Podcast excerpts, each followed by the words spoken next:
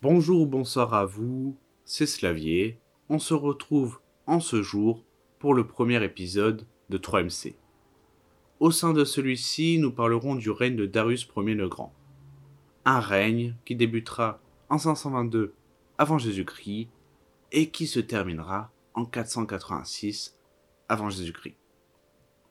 Darius Ier le Grand fait partie de la dynastie Achéménide, initiée au 7e siècle par Achéménès, dont fera partie le grand Cyrus II, et qui régnera sur la Perse de 559 avant Jésus-Christ à 330 avant Jésus-Christ. Alors il faut savoir qu'au moment où je vous parle de Darius en 522, l'Empire perse s'étend de l'Égypte, aux confins de la Turquie à l'ouest, au début de la Grèce actuelle, jusqu'au milieu de l'Asie centrale. Darius Ier le Grand prend le pouvoir à la suite de la mort de Cambyse II.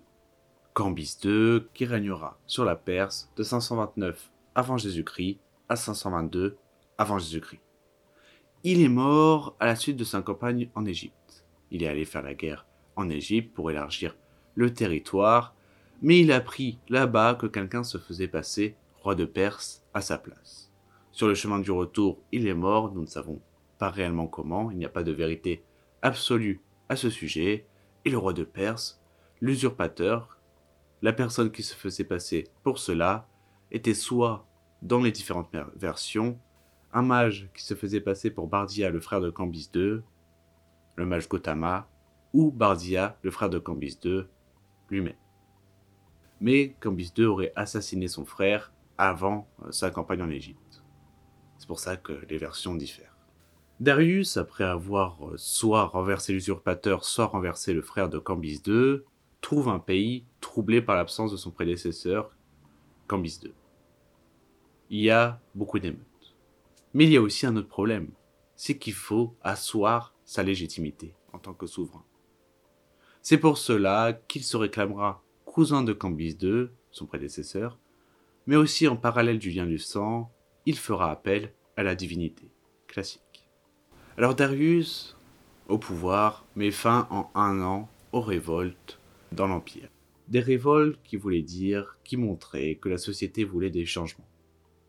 C'est pour cela que Darius, caractérisé de réorganisateur de l'Empire perse, fera des réformes administratives, judiciaires, juridiques, économiques et militaires que je vais détailler. Administrative d'abord. Le territoire est divisé en 20 régions nommées satrapies. Des satrapies nommées comme l'Égypte, Parthie, Médie, Babylonie, Arabie, Cappadoce, Lydie, Ionie et tant d'autres. À la tête de ces différentes satrapies, il y a un pouvoir administratif. Mais pas seulement. Pour éviter un pouvoir absolu, il n'y a pas seulement le satrape qui gouverne. Il y a un contre-pouvoir militaire et un contre-pouvoir économique qui se charge de collecter les impôts. Des impôts qui diffèrent selon les régions. Nous verrons avec euh, les autres réformes une adaptation à toutes les régions. Mais Darius n'a malgré tous ses contre-pouvoirs pas confiance et créé pour cela, une première fois en Iran, un service de renseignement. Alors ce qui est pour des réformes euh, juridiques. La justice est rendue selon les traditions locales de chaque satrape. Respect des traditions euh, locales. C'est pour cela que je vous parlais euh, d'adaptativité du pouvoir. Les réformes économiques. Alors il y a la construction d'un réseau routier qui facilite le commerce et notamment la communication avec la poste, poste royale, il y a une réforme monétaire, monnaie en or, appelée Darik ou Zarik. Zar euh, qui veut dire or. Alors la monnaie en or est uniquement frappée à Suse, qui est le centre du pouvoir. Les satrapes peuvent uniquement frapper la monnaie en argent. Il y a aussi de forts échanges de marchandises pour équilibrer celle-ci dans son royaume.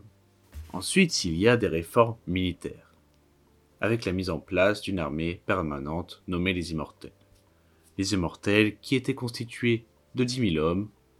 Dix mille hommes, à la mort de l'un d'entre eux, étaient remplacés, c'est pour cela qu'on les appelait les immortels. Darius est aussi un bâtisseur. Il mettra en application le projet de construction de Persépolis, qui sera parfois surnommé la Versailles de Perse. Et petite anecdote assez intéressante, c'est que les ouvriers n'étaient pas des esclaves, mais étaient bel et bien des ouvriers payés. Maintenant, parlons des conquêtes de Darius, des batailles de Darius. Tout d'abord, en 513, il mènera bataille à l'est de l'Empire pour mettre fin aux révoltes des Scythes. Ensuite, en 500, à partir de 500 avant Jésus-Christ, en actuelle Turquie, en Ionie, il mettra fin à des révoltes.